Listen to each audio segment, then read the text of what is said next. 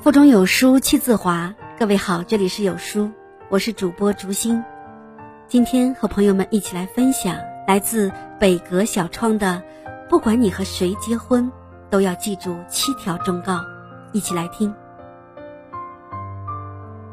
有人说婚姻不需要忠告，那是你自己的经历。然而事实是，婚姻的幸福各有姿态，失败的理由却多有类似。去年浙江省公布全省离婚调查，不少人的离婚原因都是一样的。造成婚姻失败的理由无非这几个。很多人经历过婚姻的苦，窥探过婚姻的本质，自然有了经验之谈。如果能听过来人一句，留个心眼儿，躲过某些暗坑，不是很好吗？兼听则明，偏听则暗。不管你和谁结婚，尤其要记住这七条忠告。婚前互相了解生活方式。金星说，爱情可以抛开生活去谈，但是婚姻不是，婚姻就是生活。在决定结婚前，一定要了解对方的生活方式，在这个过程中，两个人都要坦然一些，把自己最真实的生活方式表现出来。两者碰撞会有意想不到的效果。生活方式一致，感情会升温；生活方式不一致，就要慎重考虑。如果你喜欢吃路边摊，他喜欢吃牛排，你愿意陪他坐在西餐厅里摆弄用不惯的刀叉，他愿意陪你坐在塑料椅上吃麻辣烫到头顶冒汗，这样的生活也颇有情趣。但是如果他爱吃牛排，就看不起你的路边摊，甚至嘲讽爱吃路边摊的都是土鳖，那么请果断分手。生活是两种生活方式的融合，要带着包容的态度，让对方的生活方式自由生长，这样的婚姻才健康愉快。婚前看清对方的品行最低处。女人嫁人可以图钱、图脸、图性格，图什么都好，千万别图那一句他对我好。不要因为他在夜晚带来了外套，清晨准备了粥而沦陷，不要因为他嘘寒问暖就给他打上好男人的标签。好话可以说给别人听，感动的事也可以做给别人看，付出这些好，于他而言都没有实在的损失。去年热播剧《知否知否应是绿肥红瘦》中，明兰的品行最低处火了。与人相守，最终依靠的还是那品行的最低处。与人相守几十年，终究还是要看看最低处的那儿能不能忍得下去。见识一个人最坏的一面，自己的心里就会有杆秤，是否能接受他最坏的一面，如果不能，就不要继续了。最低处才是两个人相处最大的绊脚石，才能决定两个人能走多远。婚前听听父母的意见。结婚是两个家庭的联谊，如果父母反对，沟通无果，这婚就不要结了。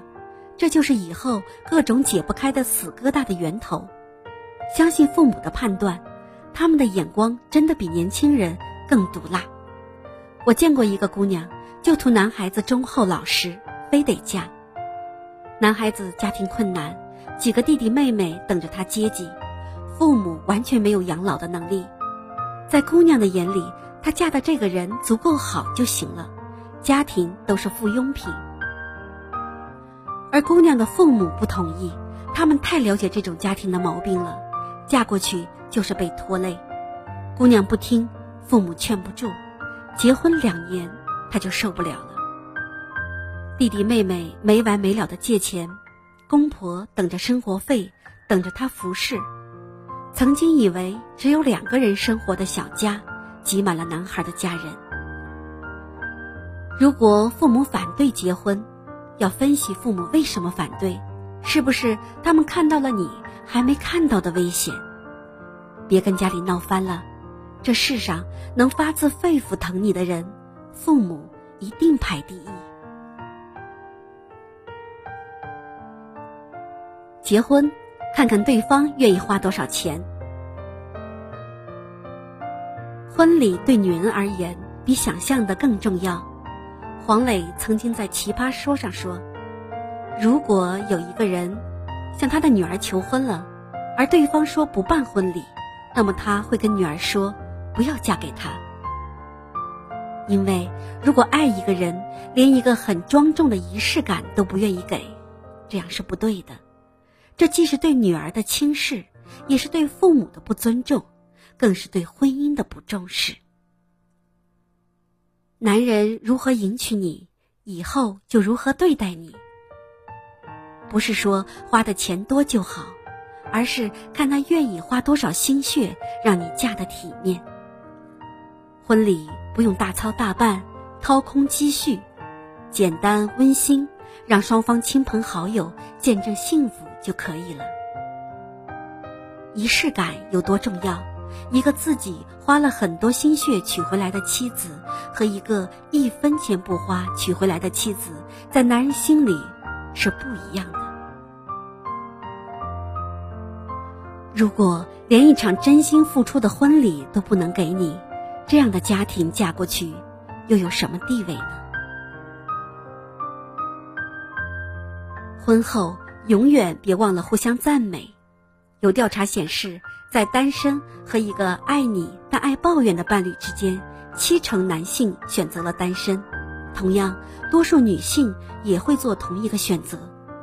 婚姻里不断发现对方的优点，不断赞美对方的优点很重要。如果盯着对方的缺点，会越来越觉得讨厌，面目可憎，而你的厌恶只会让对方也开始讨厌你。与其让心里曾经优秀的人一点点破灭，不如用自己的眼光去重塑对方。好的伴侣都是夸出来的，尝过被夸奖的甜头，才会越来越往优秀靠拢，两个人的关系也会越来越好。如果婚姻有保鲜剂，一定是互相夸奖。婚后保护好自己的财产。经济独立虽是老话题，然而依然是懂的人多，做到的人少。婚后是选择继续工作还是做全职太太，都是个人想法，任何人都不能绑架。但是要记住，选择一种生活就要学会承担风险。继续工作，那就要吃够周旋于家庭和职场的苦；做全职太太，就要忍受做不完的家庭琐事。如果一定有个办法平衡两者的痛苦，那就是保护好自己的财产。保护好财产，就是给自己准备了后路，这样即使婚姻失败，也有个基本生活保障。生活里不乏一些砸钱投资男人却落得背叛的例子。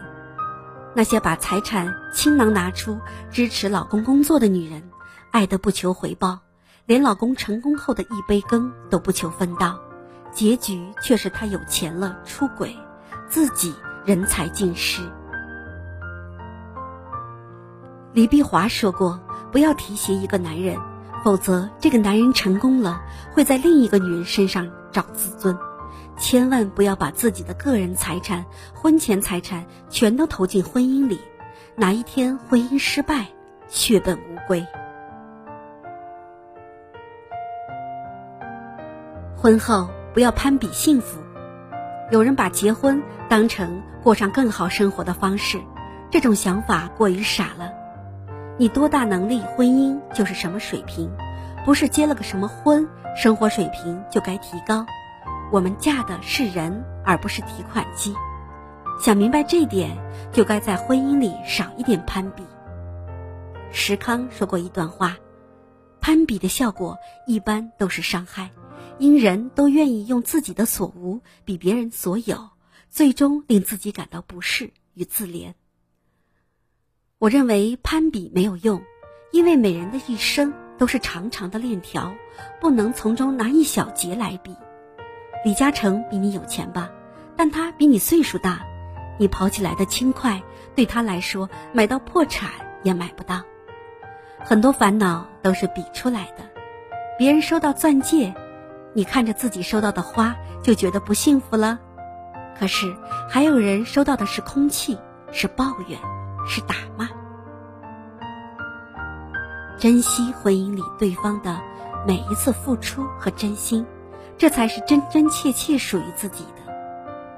一年有四季，有三百六十天，阴晴风雨都有。婚姻很长，疲惫、烦躁、失望都会有。看清真相后，请依然热爱生活。正确的婚姻观是结婚要慢，离婚要快。很多人都过反了，结婚前不够了解就结婚，结婚后面对垃圾婚姻却大都蹉跎半生，也不敢走出来。时刻记住，婚姻是一种人生选择，而不是人生。嫁不出去的人远没有嫁错了的人多，所以你不必急着奔向他，你要听很多人的忠告，选择那个最好的人，携手无畏地走过去。在这个碎片化时代，你有多久没有读完一本书了？长按扫描文末二维码，在有书公众号菜单免费领取五十二本好书，每天有主播读给你听。我是主播竹心，在美丽的鹅城惠州为您送去问候。喜欢这篇文章，走之前在文章末尾为有书君点个再看，或者把文章分享到你的朋友圈。明天同一时间，我们不见不散。